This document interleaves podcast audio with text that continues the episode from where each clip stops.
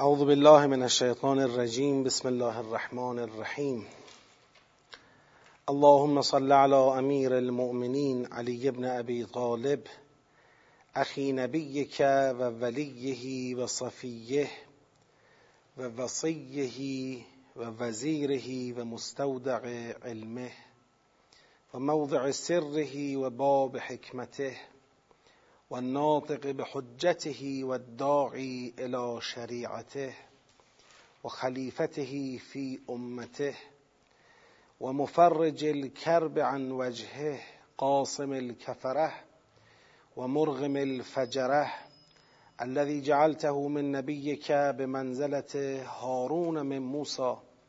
اللهم وال من والاه وعاد من عاداه وانصر من نصره واخذل من خذله والعن من نصب له من الأولين والآخرين وصل عليه أفضل ما صليت على أحد من أوصياء أنبيائك يا رب العالمين.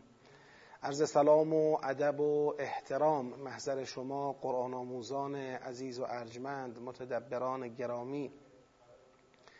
روزداران بزرگوار امید که طاعات و عباداتتون تا این لحظه از ماه مبارک به احسن وجه قبول شده باشه و امید که در شبهای پیش رو بالاخص شبی که پیش رو داریم شب 21 ماه مبارک رمضان شب شهادت مولا امیر المؤمنین علی ابن ابی طالب علیه آلاف و تحییت و سنا و یکی از شبهایی که به احتمال زیاد شب قدر باشه و همینطور شب 23 انشالله خدا توفیق اطاعت و عبادت بیشتر و معرفت کاملتر به هممون عطا کنه.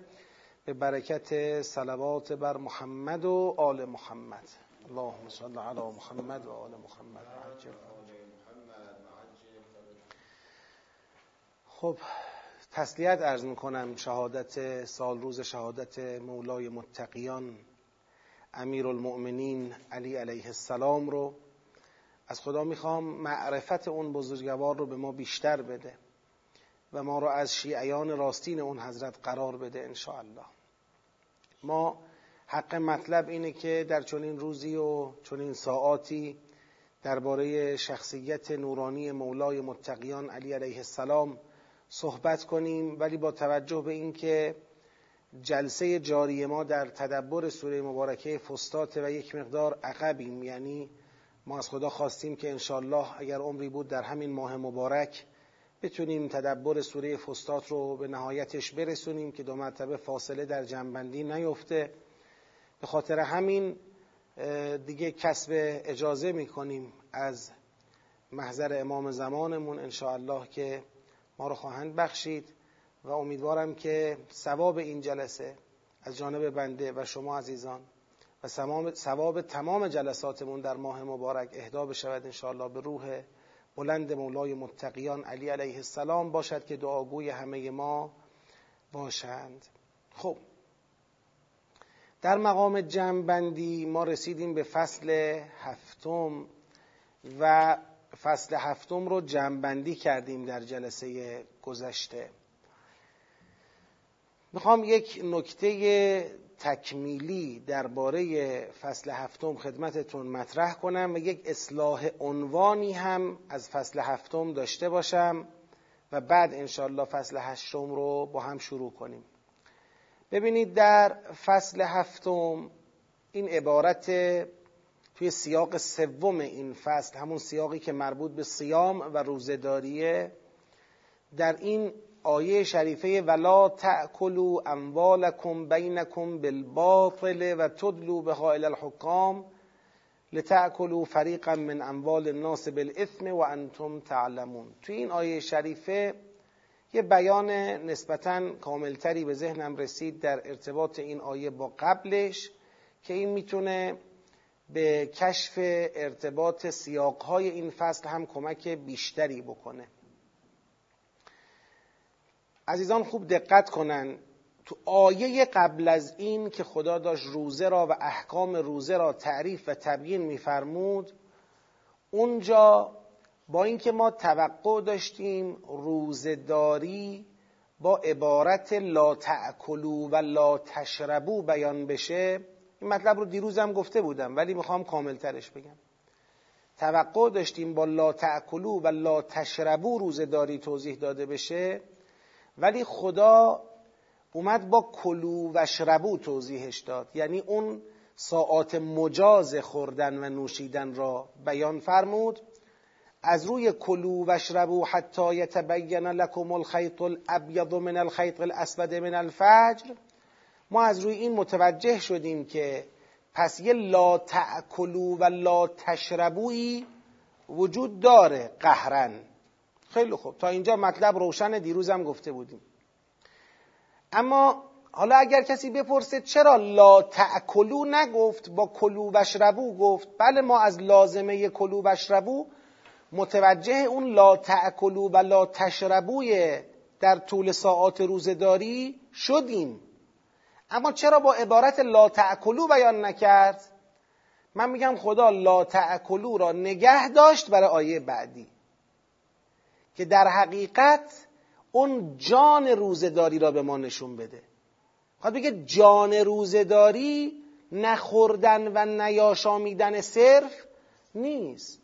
بله اینکه شما نخورید و نیاشامید این را از روی کلو بشربوی من الخیط الابیض الی الخیط الاسود بفهمید. تو اون فاصله بخورید و بیاشامید.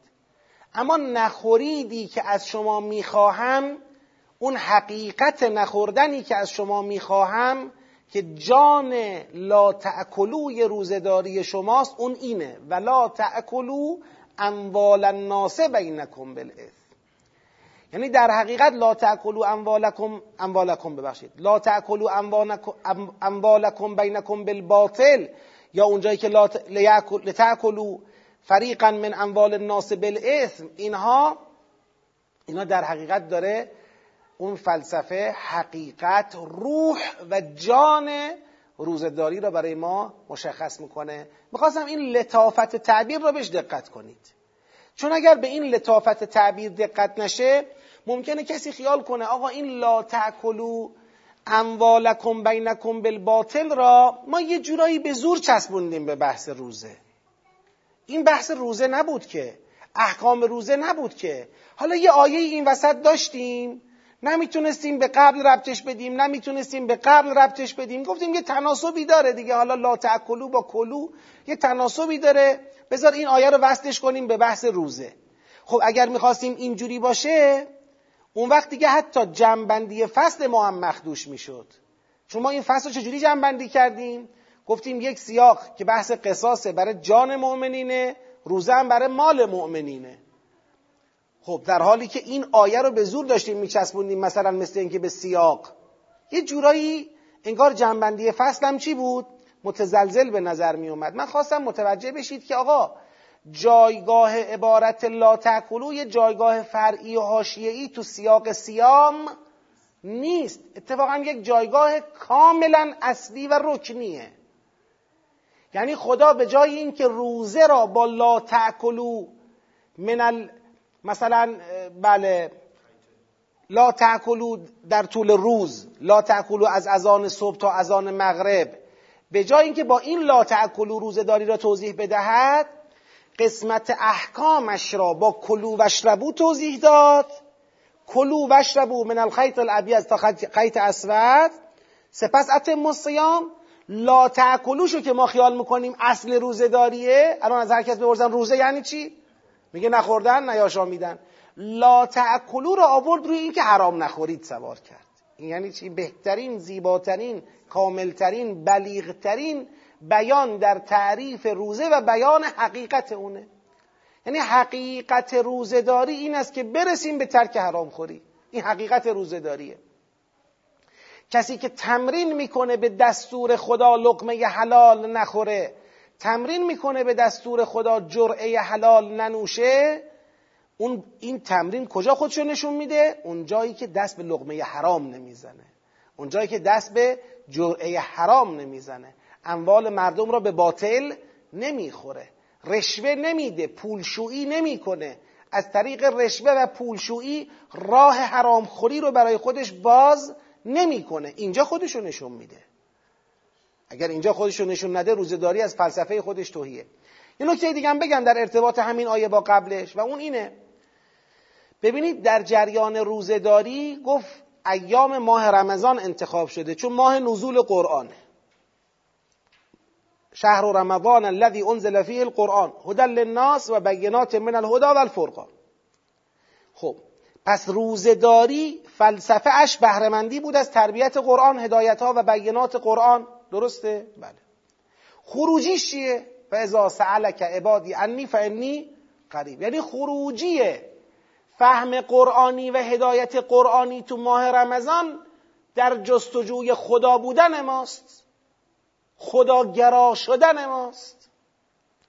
حالا خواهش می‌کنم خداگرایی رو هم با همین لا تأکلوا اموالکم بینکم بالباطل مقایسه کنید. چه کسانی به خودشون مجوز اکل مال بالباطل میدن؟ چه کسانی به خودشون مجوز رشوه دادن و پولشویی و تطهیر پولهای کثیف رو میدن و اون رو برای خودشون حلال می‌کنن؟ دنیا گرایان. یعنی روزداری می‌خواهد با قرآنی کردن ما روزه ماه رمضان می‌خواهد با قرآنی کردن ما ما را در جستجوی خدا قرار بدهد که و اذا سألک عبادی انی فانی قریب اجیب دعوت الداع اذا دعان فلیستجیبوا لی ولیؤمنوا بی تا الاخر لعلهم یرشدون. خب؟ ما را می‌خواد خداگرا کند.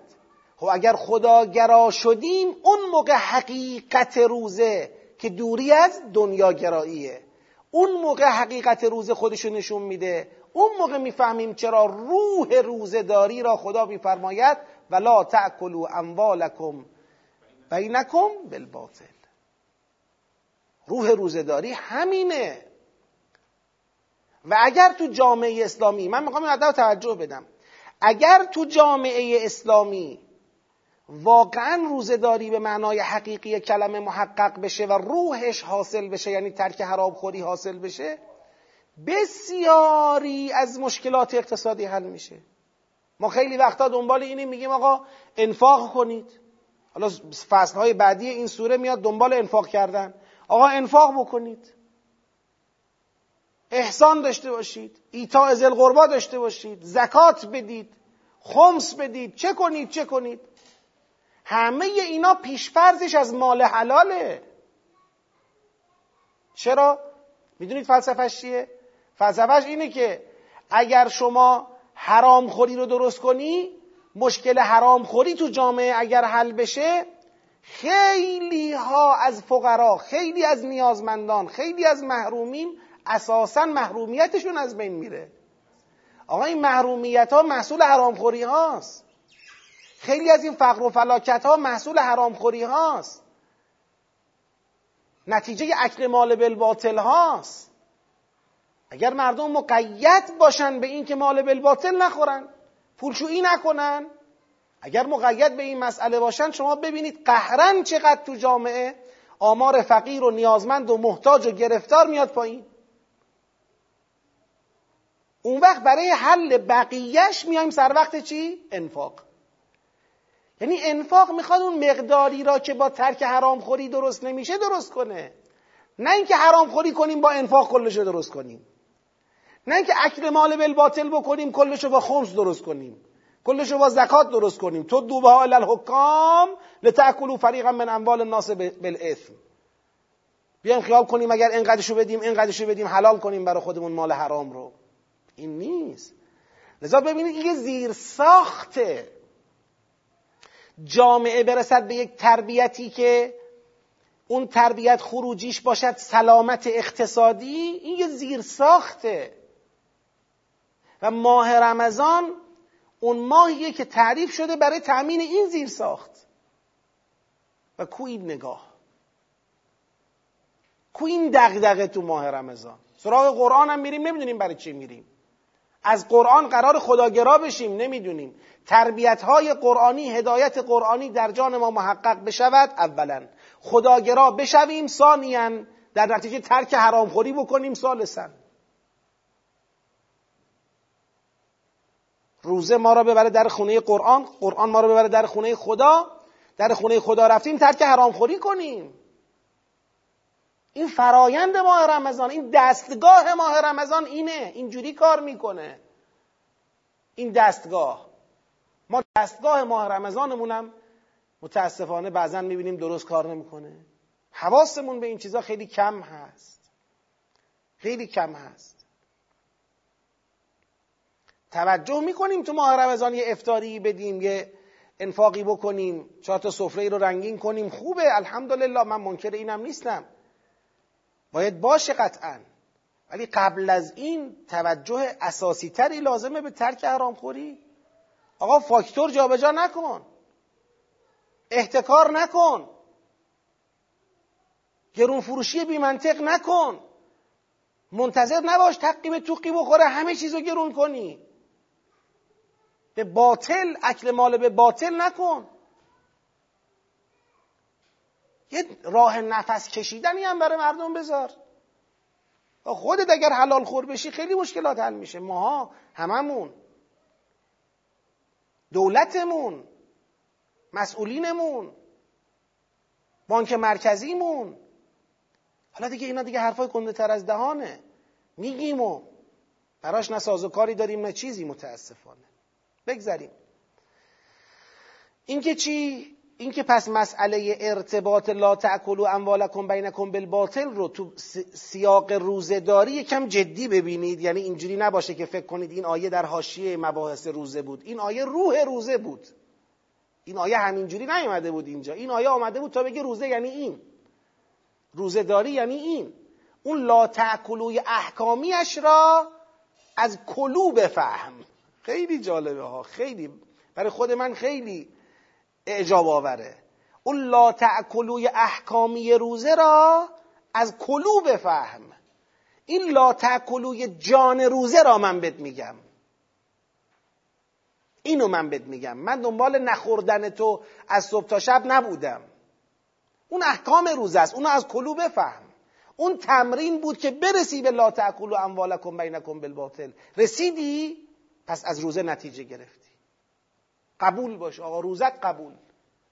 ما دم غروب به هم میگیم قبول باشه انشالله چی قبول باشه؟ دقیقا چی قبول باشه؟ اینکه از صبح تا حالا آب نخوردیم اینکه از صبح تا حالا نون نخوردیم این به خودی خود قبول شدن داره. این به خودی خود قبول شدن نداره که. این به خودی خود یه طریقه.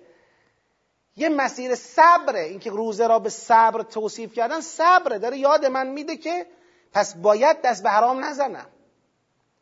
هیچ وقت نباید به حرام دست بزنم.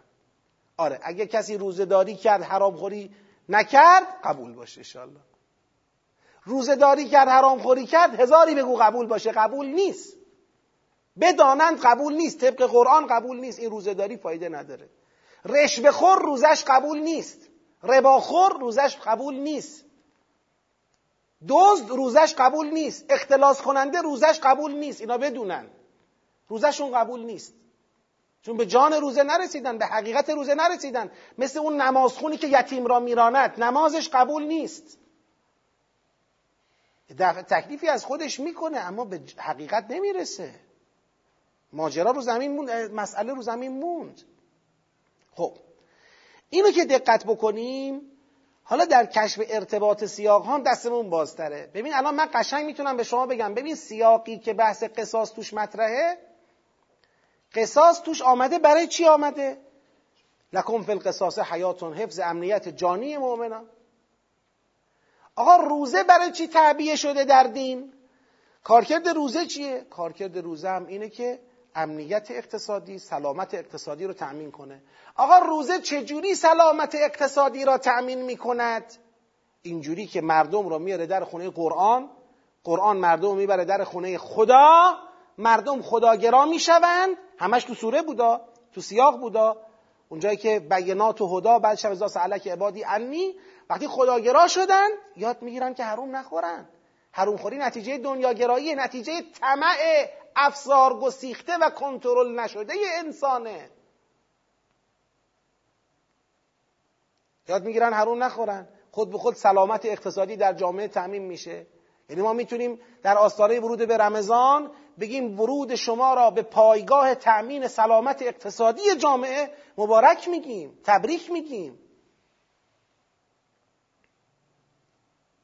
ورود شما را به ماه بهرهمندی از تربیت های قرآنی برای خداگرا شدن و فارغ شدن از دنیاگرایی که نتیجهش حرام خوری باشه تبریک میگیم. ماه حلال خوریه ماه تمرینه. تمرین صبر که در طول سال دست به حرام نزنیم. دست به جرعه حرام نزنیم. دست به لقمه حرام نزنیم. دست به متاع جنسی حرام نزنیم. برای این داریم روزه می‌گیریم. بیچاره من اگر ماه رمضان تمام شود و کول بارم ساعاتی گرسنگی باشد. گرسنگی بیروح. بیچاره من اگر ماه رمضان تمام شود و اونچه به دست آوردم ده ها ساعت تشنگی باشد. یا بیحالی باشد. حالا برند اون کسانی که ماه رمضان را و دستور خدا را دلیلی می‌گیرند بر فلج شدن اقتصاد که آقا در ماه رمضان اقتصاد مؤمنین فلجه این چه دینیه؟ یه حکمی درست کردن کارگر فلج کردن کارفرما را یه جور اهل میدان بازار کار را یه جور عملا مؤمنین بخوان تو این ماه روزه بگیرن شما ببینید کارایی اقتصادی قهرن میاد پایین تر دیگه. اگه واقعا بخوان روزه بگیرن همینجوری میشه.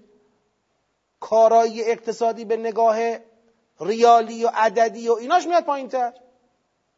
اما وقتی بفهمی همین ماهی که توش کارایی اقتصادی به ظاهر کم شده ماه زمانت سلامت اقتصادی جامعه است. اون وقتی که تو نگاهت اینجوری نیست. اتفاقا ماه تأمین زیرساخت یک اقتصاد سالمه. حالا گیریم کارم زیاد کردیم روزه نگرفتیم کارم زیاد کردیم. چند ریال و دلار و غیره بیشتر کاسب شدیم. اما یاد نگرفتیم اکل مال بالباطل نکنیم. یاد نگرفتیم که پولشویی نکنیم. این اقتصاد به جایی میاد برمیخوره هرچه تولید بالاتر میره دزدها گنده تر میشن. هرچه منابع بیشتر استخراج میشه اختلاس بیشتر میشه. هرچه روابط اقتصادی تقویت میشه ارتشا بیشتر میشه. آخه این اقتصاد اینجوری می‌خواد به مقصد برسه که نتیجهش بشه پرورش افعی های اقتصادی در کنار فقرای مظلوم بدبخت که حقوقشون به چپاول رفته و چنگشون در آمده.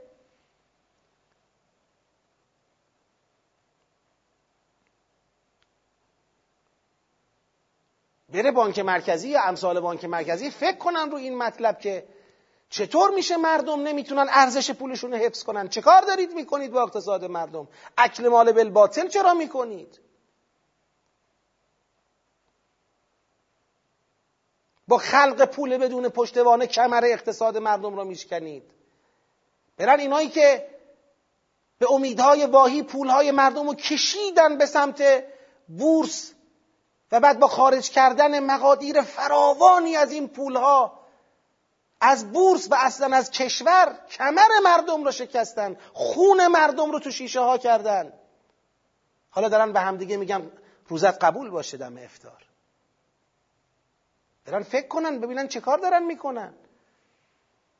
اقتصادی که توش روزداری نباشد توش تمرین تمرین ترک حرامخوری در قالب روزداری نباشد. اقتصادی که توش ماه رمضان نباشد ماه رمضانی که انسانها را سر خانه سفره قرآن بیاره و از قرآن به خدا برسونه و از خدا به ترک حرامخوری برسونه چون این اقتصادی اقتصاد مطلوب قرآن و اسلام و انسان نیست.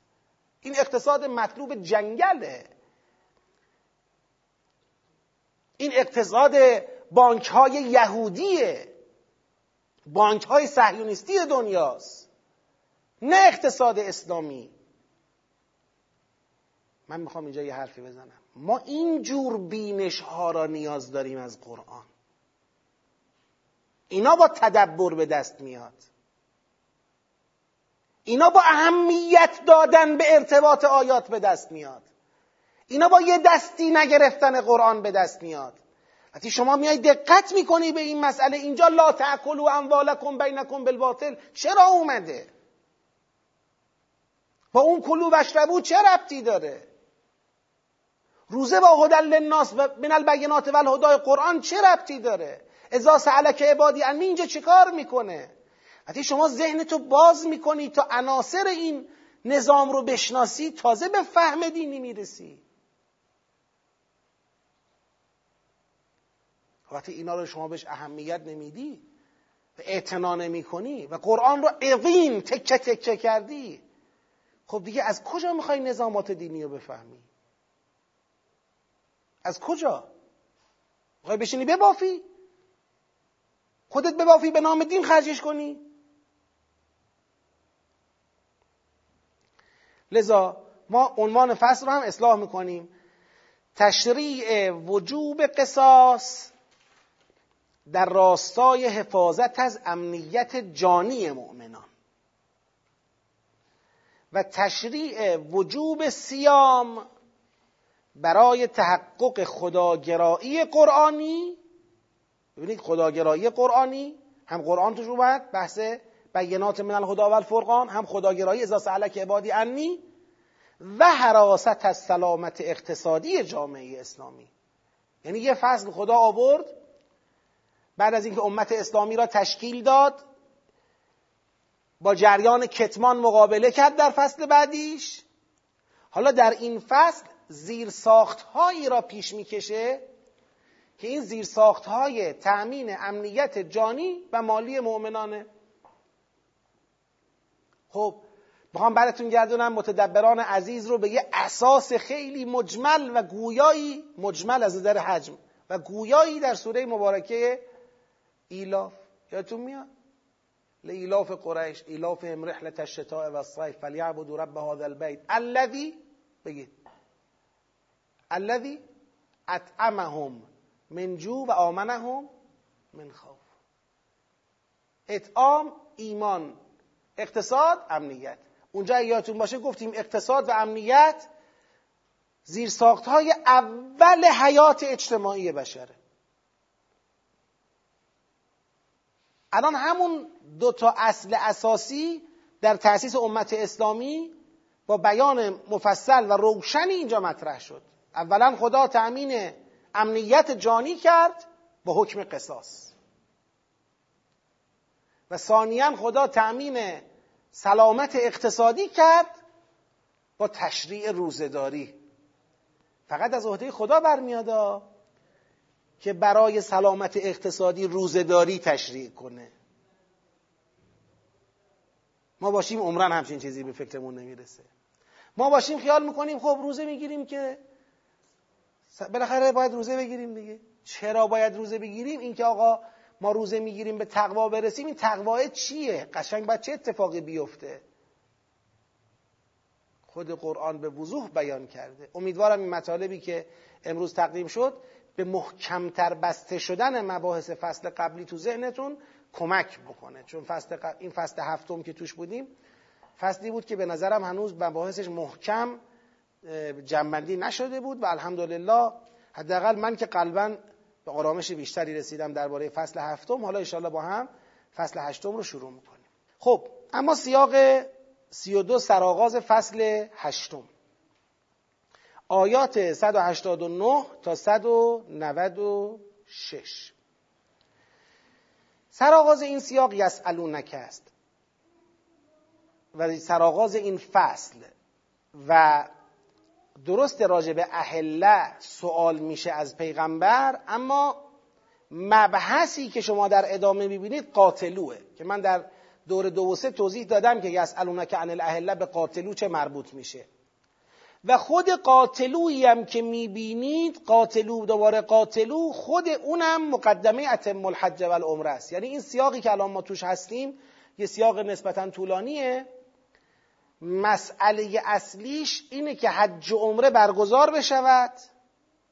حالا حج و عمره یه وقت برگزار شدنش مستلزم قتال است. ولو در ماههای حرام ولو در مسجد الحرام این قتال انجام بشه عیبی نداره باید انجام بشه. چون حج عمره یک واجبی است که حتما باید در واقع برگزار بشه. اگر کسی هم بخواد مزاحم حج باشه باید باش قتال بشه.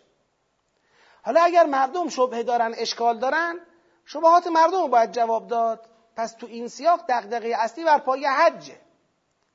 قتالم به خاطر حج مطرح میشه. حواسمون به این موضوع باشه. چرا فصل جدا شد؟ آقا این فصلی که توشیم دغدغش حجه. حج به چه عنوانی؟ خب ببینید قبله تغییر کرد. جریان کتمان خونسا شد.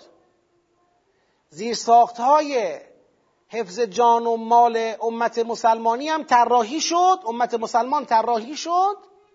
حالا اون پایگاه مشترکی که امت رو می‌خواد یک جا جمع بکنه برای اون اهداف عالیه چیه؟ اون پایگاه مشترک حجه. حالا ما انشاءالله در دور نهایی بیشتر راجع به حج صحبت خواهیم کرد. یسالونک عن الاهله از تو سوال می‌کنن درباره هلال ها قل یا مواقیت للناس بگو هلال ها هلال های ماه منظوره. تعیین کننده اوقات است برای مردم تقویمی است برای مردم و الحج و برای حج. یعنی به وسیله همین هلال ها فهمیده میشه که بله ماهای حج چی شد؟ آغاز شد. ایام حج رسید موسم حج رسید. پس معلومه اینجا روی کرده یسالونک عن الاهله به حج مربوطه.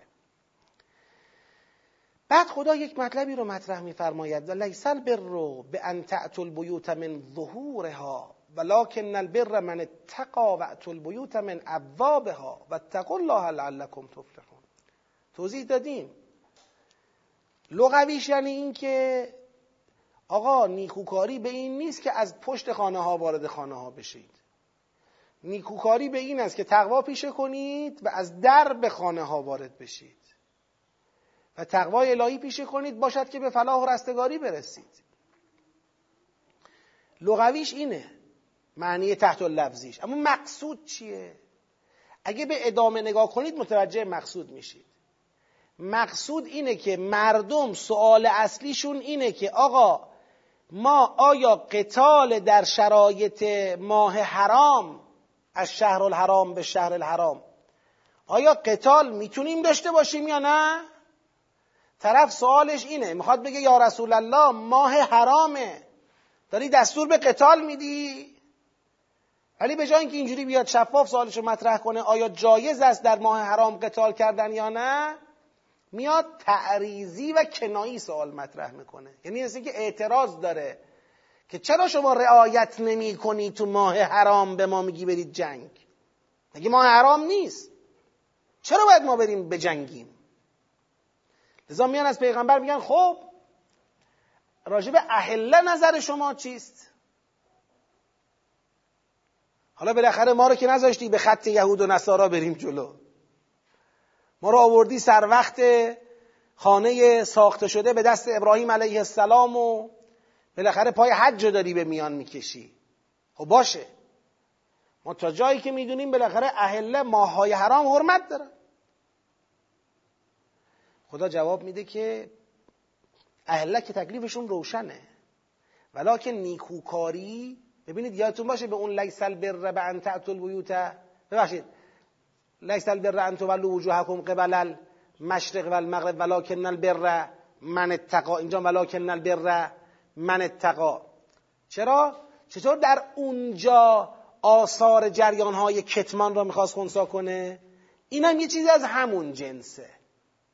می‌خواد پیغمبر را مجاب کنه که شما باید طبق سیره و اصولی که پذیرفته شده است در آینی که منصوب به ابراهیم علیه السلام است. ولو امروز دست مشرکان افتاده ماه حرام چرا فتوای جنگ میدی؟ این مسئله است. که خدا میگه نیکوکاری این نیستش که شما از پشت در وارد از پشت خانه وارد بشید. خانه در داره در بزنید بیاید داخل. درست سوال کنید. این چه مدل سوال کردن از پیغمبره؟ من اینو عطف می‌کنم به این که ام تریدون ان تسالو رسولکم کما سئل موسی من قبل. این چه مدل سوال کردنه؟ چه مدل حرف زدن با پیغمبره؟ لذا وقتی خدا این جوابو میده میاد سر وقت اصل مسئله. و قاتلو فی سبیل الله الذین یقاتلونکم. آقا در راه خدا با کسانی که با شما قتال می‌کنن قتال کنید. ولا تعتدو یعنی چی؟ یعنی اگر با ما قتال نکنن که ما با اونا قتالی نداریم که. اونا قتال می‌کنن ما قتال داریم. که من در دورای قبلی گفتم بازم. یه نفر میگه که خب اونا قتال می‌کنن چون ما میریم حج به جا بیاریم. اگه ما بی خیال حج به جا آوردن تو خونه اونا باشیم اونا هم دنبال قتال کردن با ما نیستن. پس عملا ما داریم باعث قتال میشیم. خدا میگه دیگه نه دیگه نه. حج که مال ماه. حج که مال ماه. ما حج می‌خوایم به جا بیاریم. اینا مانع میشن گردنشون رو میشکنیم. خب مانع حج ما بشن؟ آه. یعنی از اون نگاهی که خیال کنی آقا حج امر فرعیه حاشیه‌ایه حالا مال اوناست. رفتیم رفتیم نرفتیم نرفتیم. شد شد نشد نشد. بیا اینجوری اجتهاد کنی. با توجه به حرمت قتال در ماههای حرام اولا.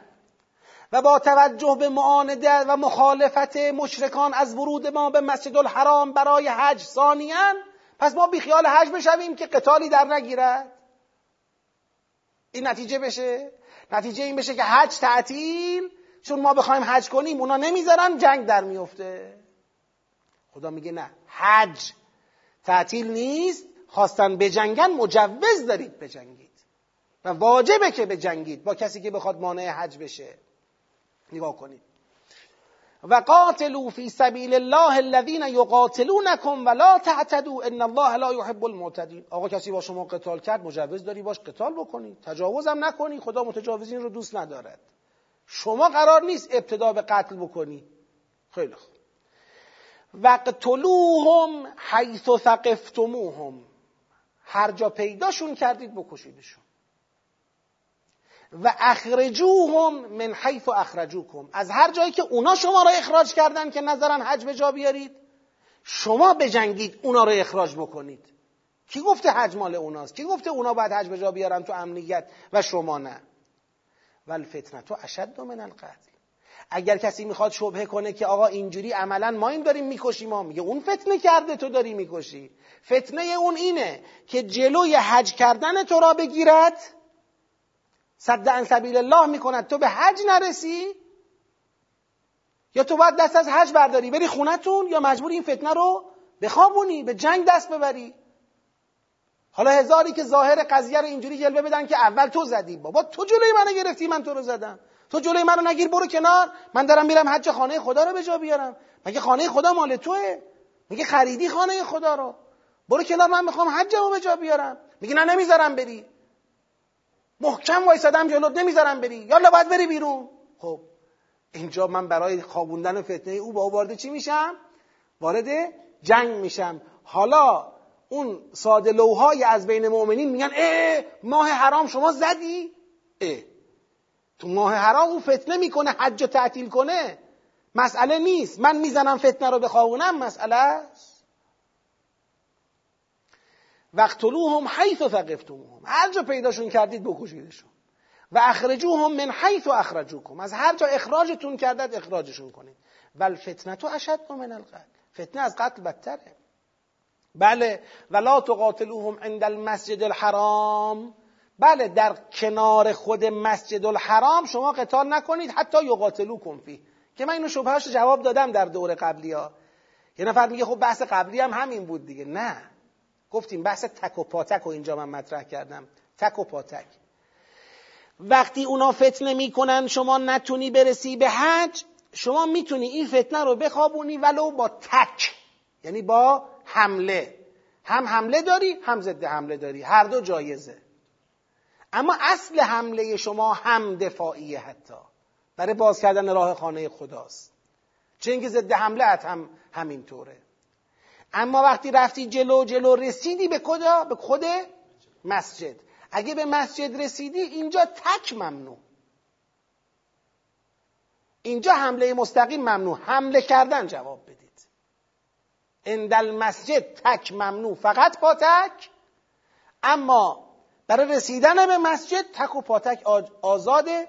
چرا؟ چون در پاسخ به فتنه اوناست که نمی‌خوان بذارن شماها برسید. اینا رو توضیح دادیم ما. ببخشید دوباره توضیح دادم. ولا تقاتلوهم عند المسجد الحرام حتی یقاتلوکم فیه. فان قاتلوکم فقتلوهم كذلك جزاء الکافرین. اگه کنار خود مسجدم شما رو با شما شروع کردن جنگیدن همونجا می‌تونید بکشیدشون. همونجا تو مسجد تو صحن مسجد ذبحش کن. اشکال نداره. اگر خواست اونجا به شما حمله کنه که شما امنیت کنار خانه خدای شما رو از بین ببره همونجا می‌تونی بکشیش. احکام سنگینی ها. ببین حد چقدر در خدا جدیه. که ماه حرام مسجد الحرام را خدا نمیاد منفعلانه فتوا بده. بگه حالا که ماه حرامه اینجام که مسجد الحرامه. اینام که فعلا نمی‌خوان بذارن شما بیاید حج. بخواید بیاید جنگ میشه خون ریزی میشه تو ماه حرام تو مسجد الحرام. ولش کن اصلا شما نمی‌خواد حج به جا بیارید. پایگاه توحیده. نمی‌خواد حج به جا بیاریم؟ خانه امامت ابراهیمه. شناسنامه امت مسلمانه. ولش کنیم دست اینا. از این حرفا نیست. ما میریم حجم به جا میاریم. اگر شما مانع بشید گردنتون رو میشکنیم تا خود مسجد برسیم تک و پاتک باهاتون درگیریم. مسجد رسیدیم به حرمت مسجد و به فرمان خدا تک نداریم. ولی بزنید زدیم ما کنار خود مسجد میکشیمتون. ببینید اقتدار را. خدا داره بر میگردونه می‌خواد اون روح آین ابراهیم را برگردونه به این بیت برگردونه به این مناسک. که این خروجی اینا شد فتح مکه.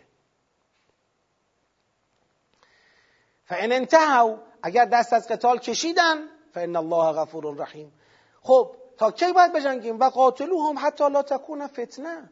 تا وقتی که دست از این فتنه بردارن و یکون دین لله و دین متعلق به خدا شود. دین چیه؟ دین تو این سیاق حجه. دین تو این سیاق مناسک حجه. این باید مال خدا باشه. فان انتهوا اگر دست کشیدن از فتنه فلا عدوان الا علی الظالمین ما جز بر ظالمین با ظالمین دشمنی نداریم. پس آقا شهر حرام بی شهر حرام دیگه. از شهر الحرام به شهر الحرام. شهر حرام فقط مال ماست؟ اینکه او فتنه کند جلوی تحقق مناسک عبادی حج را در خانه خدا بر موحدین واقعی بگیرد. اون اشکالی نداره. اینکه ما جواب او را بدیم اشکال داره. از شهر الحرام به شهر الحرام. والحرمات قصاص. ما داریم قصاص می‌کنیم. یه نوعی قصاصه. ما داریم قصاص می‌کنیم مقابله به مثل می‌کنیم. فمن اعتدا علیکم فاعتدوا علیه به مثل ما اعتدا علیکم. ما درسته به مسلمین میگیم ان الله لا يحب المعتدین. درسته به مسلمین میگیم لا تعتدو. اما جواب اعتدا با اعتدا. بنا باشه شما تجاوز کنی حق مرا از حج ابراهیمی سلب بکنی. من هم در ماه حرام تجاوز تو را با تجاوز به جانت و حلال شمردن خونت جواب خواهم داد. میترسی؟ نمی‌خوای خونت ریخته بشه؟ بکش کنار راه خانه خدا را باز کن. حقی میبندی. فمن اعتدا علیکم فاعتدوا علیه به مثل ما اعتدا علیکم. و الله. تقوای الهی داشته باشید. یعنی از مثل فراتر نرید. در حد خودش جوابش بدید. دیگه حالا اونا یه مانعیتی انجام دادن. مانعیت رو برطرف کردم. تموم شده. راه باز شده. حالا دارم می‌زنم همینطور. نه دیگه. ماه حرامه. فاتقوا الله. و علموا ان الله مع المتقین. بدانید خدا با متقین است. خب آقا جون می‌خوایم قتال بکنیم فی سبیل الله. قتال شمشیر می‌خواد سپر می‌خواد پشتیبانی می‌خواد تغذیه می‌خواد چی می‌خواد؟ و انفقو فی سبیل الله. این برای پشتیبانی قتاله. فقط همین؟ نه خود قتال هم انفاق فی سبیل الله. این که از جانت حاضر باشی در راه خدا بگذری خود اینم انفاق فی سبیل الله. و انفقو فی سبیل الله. ولا تلقوا به ایدیکم الی التهلکه. خودتون رو با دست خودتون به هلاکت نندازید. یعنی چی خودتون رو با دست خودتون به هلاکت نندازید؟ یعنی مواظب باشید قتال نکنید؟ نه. چند تا معنی میده اینجا. یکیش اینه مواظب باشید بیزاد و توشه بی برگ و رحل نرید. مجهز باشید. توی این قتال آماده باشید که غلبه کنید. نه اینکه اونجا کشته بشید. برای کشته شدن نمیریم. میریم برای غلبه کردن و پیروز شدن و حج به جا آوردن. این اولا. دوم این که از نظر باطنی و معنایی دوم این که اگر بخوای ترک انفاق کنی قتال هم ترک میشه. و اگر انفاق و قتال ترک شد جفتش هلاکت برای شماست. چون حج تعطیل میشه. یعنی حلاکت شما در ترک انفاق و قتاله. لا تلقوا بعیدیکم الى التهلکه عبارت اخرای انفقو و قاتلوه. یعنی قاتلو و انفقو و لا تلقوا بعیدیکم الى التهلکه اینکه آدم با دست خودش بشینه تماشا کنه و خودش به هلاکت بندازه این غلطه. و احسنو ان الله یحب المحسنین و اتم الحج والعمرة لله. این همه را گفتیم برای چی گفتیم؟ برای اینکه اتم الحج والعمرة لله. حج عمره را برای خدا تمام کنید. فان احصرتم آقا اگر محاصرتون کردن نتونستید حس را بشکنید. تکلیف چیه؟ از احرام خارج میشیم؟ نه. فمستیسر من الهدی قربانیمون رو در نظر می‌گیریم. ولا تحلقوا رؤوسکم حتی یبلغ الهدی محله. سرهامون هم نمیتراشیم تا وقت قربانی برسد. یعنی تا زمانی که وقت قربانی یعنی دهم ماه مبارک نرسید دهم ماه ذوالحجه نرسیده هنوز ما تو احرامیم تو همین محاصره میمونیم تو احرامیم. حالا بله اینکه گفت لا تحلقوا رؤوسکم یعنی وقتی که وقت قربانی رسید قربانی رو انجام بدید از احرام چی بشید؟ خارج بشید. چجوری؟ با حلق رأس. البته فمن کان منکم مریضا او بهی اذن من رأسه ففدیت من صیام او صدقت او نسک. می‌خواد جدی کنه مسئله احرام را. یعنی ببین من تا خود زمانی که زمان هدیه برسد زمان قربانی برسد احرام تو باید نگه داری. اتمام حج تو به حفظ احرام است تا خود وقت قربانی. ولو تو حسری تو حسر باش اشکال نداره. بله حالا موقع خروج از احرام کسی سرش مشکل داشت یا نمی‌دونم مشکل دیگری داشت اون می‌تونه عوض بده به جای سرحراشیدن می‌تونه روزداری یا نمی‌دونم صدقه یا یک عبادتی به جای اون انجام بده که احکام بیانش کرده. حالا فعضا امنتون آمدیم و حصر شکست. نیروهای امنیتی نیروهای نظامی اسلام رسیدن این محاصره رو چکار کردن؟ شکستن. یا خودمون یه تدبیری اندیشیدیم این محاصره شکسته شد. فعضا امنتم فمن تمتع بالعمرة الى الحج فمستیسر من الحج هر کس که تونست از این حس خارج بشه اون عمره واجبه را به جا بیاره و در واقع تا زمان حجم صبر کنه به حج برسه اون وقت باید دیگه در دور زمان قربانی فمستیسر من الحج فمن لم یجد کسی هم اگر قربانی نداشت فصیام ثلاثه ایام فی الحج و سبعه اذا رجعتم تلک عشرة کامله. ذالک لمن لم یکن اهله حاضر المسجد الحرام. ده روز کامل روزه بشه. برای کسانی که ساکن مسجد الحرام نیستن این حکم. که دیگه من اینا رو چون در دور قبلی مفصل عبارت به عبارت اینا توضیح داده شده تکرار نمی‌خوام بشه. و تقول الله و علمو ان الله شدید العقاب. آقا این سیاق جنبندیش چی بود؟ ایجاب قتال و ابهام زدایی از وجوب قتال دفاعی در ماه های حرام. تو ماه حرام قتال دفاعی مشکل ندارد. به چه منظور؟ به منظور تحقق دین خدا یعنی برپایی حج. حج باید برپا بشه و از بین رفتن فتنه در مورد حج. فتنه حج باید از بین بره. از قایت این سیاق حج است. منتها راهبردش برای تحقق حج چیه؟ امر به قتاله. قتال. حرام بودن جنگ در ماههای حرام مانع از این نیست که شما با کافرانی که قصد ممانعت از حج شما را دارند قتال کنید. درسته تو ماه حرام جنگ حرامه. اما کافر اگر بخواد مانع حج شما بشه این جنگ حلال میشه. باش بجنگید تا بره کنار. این فتنه است که آنان می‌خواهند مانع دین خدا شوند و اجازه حج به شما ندهند. تا رفع این فتنه حق دارید حتی در ماهای حرام با آنان بجنگید. زیرا به سرانجام رسوندن حج و عمره برای خدا در هر حالتی تکلیف شماست. الا که محاصره شدی باید صبر کنید تا بالاخره وقت قربانی برسه. همونجا قربانی کنید از احرام خارج بشید. تا جایی که حتی در شرایط محاصره باید تا رسیدن قربانی به جایگاهش از احرام خارج نشوید. این سیاق مربوط به حج بود. انشاءالله فردام سیاق بعدی که اونم راجع به حج اصل حج رو می‌خواد توضیح بده و انواع رویکردها رو در حج می‌خواد توضیح بده اونم انشاءالله می‌خونیم که سیاق بعدی ما هم در حقیقت پایان بخش این فصل این فصل دو سیاقیه. فصل هشتم فصل دو سیاقیه. سیاق 32 و 33 میشه فصل هشتم آیه 189 تا 207 که مربوط به حجه. انشالله اینو کامل کنید مطالعاتشو. فردا در خدمت شما هستیم. یه دعایی هم بکنید انشالله بلکه خلاصه خدا یک برکتی به وقت بده یه مقدار بتونیم به مقصد برسیم. من با اینکه بارها و بارها گفتم مثلا بخونید دور دوم و سوم رو برید یادآوری کنید برای خودتون که تو این دور چهارم من نیاز به تکرار معنی آیات و اینا نداشته باشم. ولی نمی‌دونم چرا یه حسی به من میگه نمی‌خونید. نمی‌دونم این حس راسته یا راست نیست. یه حسی به من میگه شما دور دو و سه رو نمی‌خونید. میاد میشینید و اگر من اصلا نخوام یادآوری کنم حرفایی رو که در دور دو و سه گفته شده اصلا جنبندیم در جای خودش مستقر نمیشه. یعنی باید یک یادآوری میطلبه. لذا دیگه یه مقداری از تکرارها ناگزیریم دیگه. سوره سوره عظیمیه. یه مقداری از تکرارها رو ناگزیریم. اگر انجام نشه جنبندیمون جنبندی پایداری نمیشه و یه مقدار انتظایی و شکلی تلقی میشه. ما به هدفمون نمی‌رسیم. البته از تکرار معارف قرآن نه من آزار می‌بینم نه کسی. ولی خب وقت ما رو طولانی تر می‌کنه. یعنی مثلا من توقع داشتم کلا در دهه دو کلا تمام بشه. یعنی امروز روز آخر سوره فستات باشه.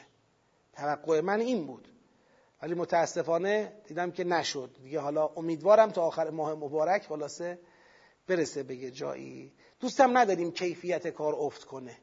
یعنی حالا که می‌خوایم ما آخر ماه مبارک تمومش کنیم آقا بگو تون تون برو و اینا نشه دیگه. سوره مبارکه فستاد یه سوره معظم عظیمیه و حقش فراتر از این حرف که ما با سرعت بتونیم از روش عبور بکنیم. انشالله که موفق و معید باشید. امشب شب 21 ماه مبارک رمضان.